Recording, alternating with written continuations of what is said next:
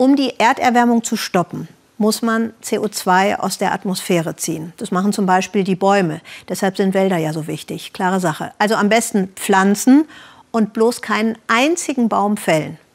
Moment, Moment, Leute, sagt unsere Korrespondentin Xenia Böttcher.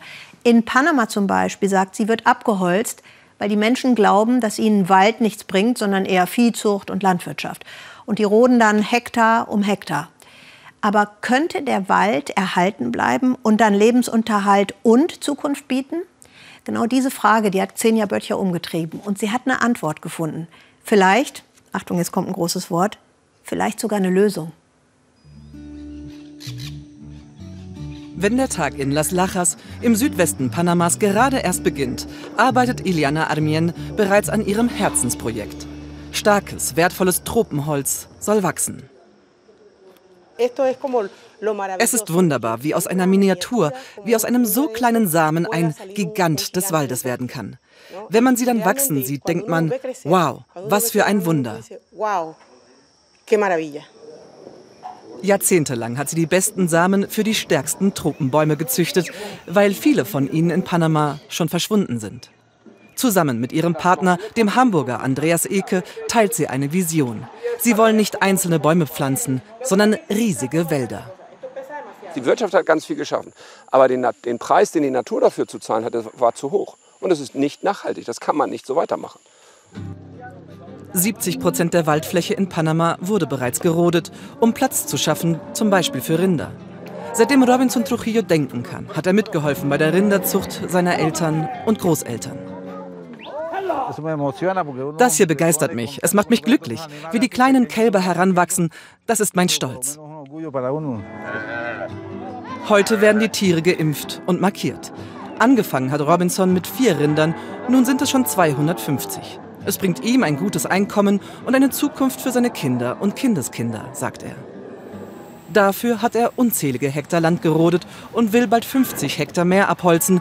Dass gerade Industrienationen dagegen aufschreien, kann er nicht verstehen. Der Wald da hinter mir, der bringt mir kein Geld, nichts.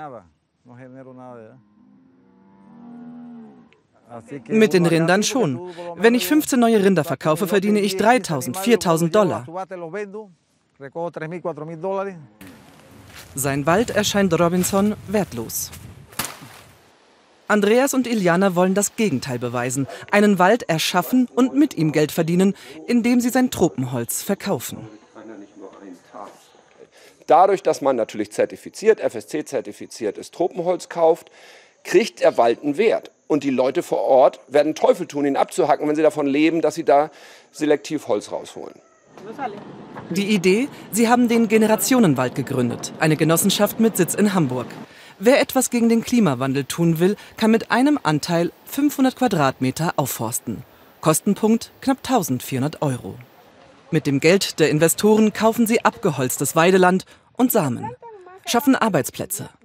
So beginnt das Aufforsten der Tropenbäume. Iliana ist dabei äußerst genau. Der Moment des Einpflanzens bestimmt das Schicksal des Baumes. Er ist wie ein Baby, das bei der Geburt genug Nahrung braucht, sonst verliert er sein Potenzial.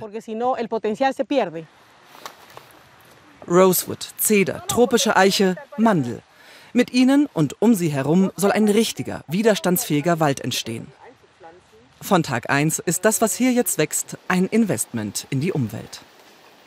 Nach zwölf Jahren steht bereits ein kleiner Wald mit unzähligen Tropenhölzern. Zeit für eine erste Ausdünnung, um starken Bäumen mehr Platz zu geben. Der Investor bekommt jetzt eine erste Rendite. Machen wir das, um Geld zu verdienen oder um die Welt zu retten? Das Tolle ist, wir brauchen da gar nicht irgendwie zu unterscheiden. Wir machen das beides. Iliana und Andreas wollen keine Tropenholzplantage, sie wollen das hier.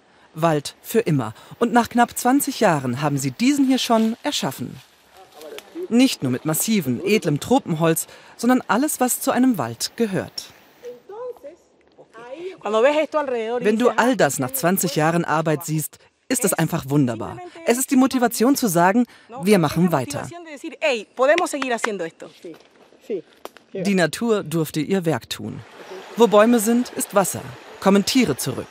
Vögel, Kaninchen, Fledermäuse verteilen die Samen. Vor 20 Jahren war hier nichts und nun raschelt es in den Baumwipfeln. Affen. Das ist eine Riesenbefriedigung natürlich, weil, weil das zeigt, dass es geht. Man, wir können das zurückbauen, was wir der Natur weggenommen haben. Nach 30 Jahren werden sie dann regelmäßig einzelne Tropenhölzer rausnehmen. Das sind 500 Dollar. Während kontinuierlich neue Generationen nachwachsen. Die Genossenschaft hat mittlerweile 1500 Mitglieder aus 18 Ländern. Der Wald ist da und er ist wertvoll. Das motiviert ihre Mitarbeiter, es nachzumachen. Das war für mich wichtig, weil ich jetzt auf meinem Land auch wertvolle Bäume anpflanze. Und dann der Klimawandel. Es ist eine Hilfe für den Planeten. Nachahmer, das nächste Ziel der beiden. Auch eine Gemeinde der indigenen Embera hat um Unterstützung gebeten. Zu ihrer Kultur gehört die Bemalung, doch die Bäume der Frucht, die sie dafür brauchen, gibt es auf ihrem Land wenig. Die Gemeinde wurde von der Regierung umgesiedelt. Es gibt kein Holz, um unsere traditionellen Häuser zu bauen. Es gibt keine medizinischen Pflanzen mehr. Denn das Land, auf dem sie jetzt leben, wurde von einer Holzfirma gerodet. Iliana berät sie, wie sie wieder aufforsten können. Die Idee, nur wenig zu ernten und viel zu erhalten, sei identisch mit ihrer Kultur. Wir haben von unseren Großeltern gelernt, dass man vom Wald nur das rausnimmt, was man wirklich braucht, nicht mehr. Ob sich auch die Landwirte überzeugen lassen? Ein Hektar bringt nach 30 Jahren 1000 Dollar Gewinn jedes Jahr. Und Robinson hat 300 Hektar Land. Du kannst mit deinem Wald in Zukunft Geld verdienen und den Wert deiner Farm erhöhen. Alles hängt vom Profit ab. Wenn das Geld stimmt, wäre es das wert. Vielleicht ist Holzverkauf ja besser als die Rinderzucht. Es gibt noch viel Arbeit, aber die Saat ist gesät. Ökologie und Ökonomie können Hand in Hand gehen.